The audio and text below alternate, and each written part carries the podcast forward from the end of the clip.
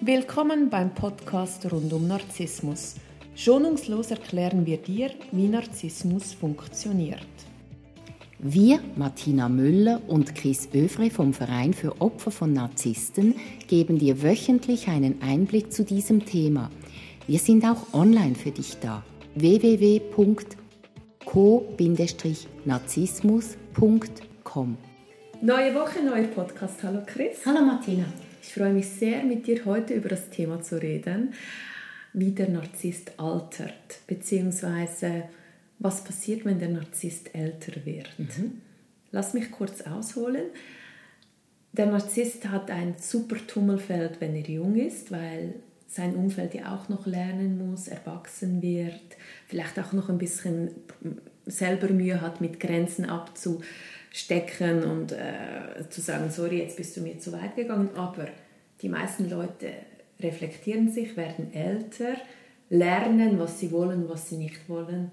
Und dann kommt der Narzisst mit seinen manipulativen Spielchen und irgendwann funktioniert das nicht mehr, weil das Umfeld sagt, sorry, jetzt bist du 55. Das ist tatsächlich so. Also ein 20-jähriger Narzisst, der ist in der Blüte äh, seiner Jugend, seiner männlichen Kraft oder auch die Frau, die, die blüht richtig auf. Und ähm, die sind ja da schon geschickt, das sind sie von Anfang an und sehr clever und können wunderbar manipulieren. Sie manipulieren Gleichaltrige, das ist relativ leicht, wie du gesagt hast, man ist ja noch nicht so gefestigt und dem 20-jährigen Narzissten liegt die Welt zu Füßen. Also der, alle fressen ihm aus der Hand, alle wollen befreundet sein mit dieser Person. Er hat wirklich ein Tummelfeld. Ähm, äh, er kriegt alles, alles fällt ihm zu. Ist wunderbar, das ist auch das, was er möchte und ihm geht es gut. Und er wird 30, ist vielleicht auch äh, beruflich noch ein bisschen erfolgreich, hat vielleicht auch Geld. Also das ist natürlich dann dann stehen alle auf diese Person, nicht nur Frauen, auch Männer, die haben wahnsinnig viele Freunde. Und sie manipulieren immer mehr, weil sie ja merken, das ist etwas, was super funktioniert, das tut ihnen gut.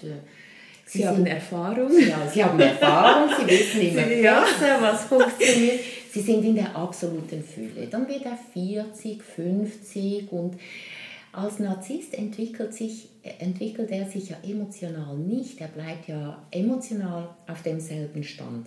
Jetzt ist er 50 ähm, und äh, innerlich ist er eigentlich immer noch 20. Und die Gleichaltrigen, die haben sich in der Zwischenzeit entwickelt und die fallen jetzt nicht mehr immer darauf ein. Oder sie haben gelernt, Grenzen zu setzen, die kann er jetzt plötzlich nicht mehr so gut manipulieren. Jetzt wird es schwieriger. Jetzt muss er also ähm, viel mehr investieren, damit er diese Personen, die er möchte, in seinem Umfeld haben möchte, äh, auch ausnützen kann, auch austauschen kann. Also wird er sich jüngeren ähm, Partnerinnen zuwenden, aber die kosten meistens Geld, weil die sind ja heutzutage auch nicht mehr so blöd, oder? Ja, die haben sich auch entwickelt. Die haben sich auch ja. entwickelt und die sind ja auch am liebsten mit Gleichaltrigen zusammen, außer ein Mann hat eine super Ausstrahlung, Geld, äh, bietet ihnen gewissen Luxus und, und dann kann man sagen, das sind dann nicht mehr unbedingt Co-Narzissten, weil diese Frauen schauen dann auch gut für sich und wenn er ihr das dann nicht mehr bieten kann, dann sind sie weg. Also es wird jetzt einfach immer schwieriger. Und irgendwann wiederholt er auch alles äh, von früher. Also vor 30 Jahren äh, war ich mal äh, Konzernchef, vor 30 Jahren habe ich mal einen Bericht geschrieben. Die erzählen immer dieselben Geschichten und die sind irgendwann langweilig. Aber er kann ja nichts Neues erzählen, er entwickelt sich ja nicht. Und irgendwann denken alle, also ist das jetzt alles, äh, das, was vor 30 Jahren war, was ist in der Zwischenzeit passiert? Also es ist dann schon komisch. Und irgendwann wird er isoliert, weil die Leute sich, die Menschen sich von ihm abwenden und dann wird es schwierig, äh, eine Partnerin zu finden oder wenn es eine Narzisstin ist, einen Partner. Und das ist dann schon ein herber Verlust für diese Menschen, weil die haben sich ja auch sehr definiert über äh, diesen Reichtum an Freunden und äh, Partnerinnen und so weiter. Und da droht ein Gesichtsverlust. Jetzt, er merkt das, er ist ja nicht doof, oder? Und er wird alles dafür tun, um diesen Gesichtsverlust abzuwenden. Also Er äh, geht in die Einsamkeit, aber das ist dann natürlich ein bewusster Entscheid. Er möchte sich zurückziehen, er hat mit den Menschen nicht mehr so viel am Hut und, und er möchte jetzt für sich alleine sein, aber selbstbestimmt und also da stellt er sich auch wieder sehr stark hin. Oder er äh, hat dann plötzlich ein Hobby, was man gut alleine machen kann, zum Beispiel Golfen. Kann man gut selber machen.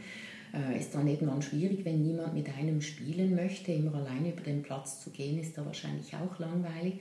Tauchen ist auch ein Sport, wo man gut alleine reisen kann, aber man taucht dann zu zweit und wenn man sich überhaupt nicht um den äh, Tauchkollegen kümmert, dann will auch keiner mehr mit einem surfen. Surfen, das ist auch etwas, was man tun kann. Aber die Wandern sind dann so die ja, das sind so Sachen, die er alleine machen kann, aber er merkt schon, dass er da einsam ist und dass die Leute sich von ihm abwenden. Er wird dann so ein bisschen schrullig und, und komisch und, und sogar fremde Leute, die ihn gar nicht kennen, wenden sich von ihm ab, weil sein Glanz geht verloren. Und äh, was ich auch schon gehört habe, ist, dass sie sich dann um die Kinder kümmern, oder sie sagen, ja, ich habe jetzt ein neues Ziel, meine Kinder, oder sie dann wieder studieren. Sie versuchen sich auf irgendeine Art abzulenken. Aber sie sind sehr, sehr frustriert, weil sie haben keine Nahrungsquelle mehr. Und wenn dann der absolute Gesichtsverlust droht, dann sind sie manchmal so verzweifelt, dass sie wirklich suizidal werden und ähm, selbstbestimmt sich das Leben nehmen. Wenn ein Narzisst das tut, dann tut er das immer ähm, für sich. Da ist niemand anderes schuld. Keiner kann den Narzissten erreichen, wenn er in dieser Not ist. Keiner kann ihm helfen, egal wie gern man so eine Person hat. Ähm, der Narzisst ist dann unerreicht. Also Selbstmord ist immer sehr egoistisch. Also das ist jetzt nicht nur ein narzisstisches Phänomen. Mhm, würde ich jetzt nicht so pauschal sagen. Ähm, Suizid kann auch eine Verzweiflungstat sein oder weil man keinen anderen Ausweg hat. Aber beim Narzissten ist das natürlich egoistisch. Bevor er einen Gesichtsverlust riskiert, nimmt er sich lieber das Leben. Und eigentlich passt das auch, weil er ist selbstbestimmt bis zum Ende. Ich stelle mir das extrem schwierig vor für den Narzissten, wenn er altert und dann merkt, dass seine manipulativen Spielchen nicht mehr so ziehen und ankommen, wie, wie er sich das gewohnt gewesen war, sein ganzes Leben. Was macht das mit dem Narzissten? Also man muss mal sehen, der Narzisst ist ja nicht an und für sich ein Monster. Ein Narzisst ist so geboren, so geprägt, und äh, ich stelle mir das schwierig vor, ohne Empathie durchs Leben zu gehen, ohne Mitgefühl. Also ich wäre traurig äh, an seiner Stelle. Und er geht eigentlich mit leerem Herzen durch das Leben. Also das, das ist schon eine Tragödie.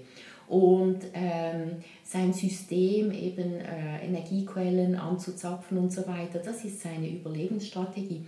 Also verstehe mich nicht falsch, ich entschuldige überhaupt nicht sein Verhalten. Ich möchte auch einfach aufzeigen, warum das so ist. Es ist wie eine Behinderung, wenn, aber die ist nicht sichtbar, oder? Und wenn jemand im Rollstuhl ist, sagt man nicht, komm, steh auf, tu nicht so. Aber bei Narzissen hat, haben alle das Gefühl, ja, wenn der sich Mühe geben würde, dann würde das schon gehen. Ja, ein bisschen fühlt er ganz bestimmt. Man kann das ganz schlecht annehmen, dass er so ist, dass es wie eine Krankheit ist und dass er sich nicht ändern wird. Und der Narzisst geht so durch sein ganzes Leben. Und wenn er dann am Schluss aufgibt, weil er einfach merkt, er kommt auf keinen grünen Zweig, dann schließt sich eigentlich auch ein trauriges Leben. Aber man muss sich bewusst sein, man kann einem Narzissten nicht helfen, man kann ihn nicht aus dieser Misere befreien.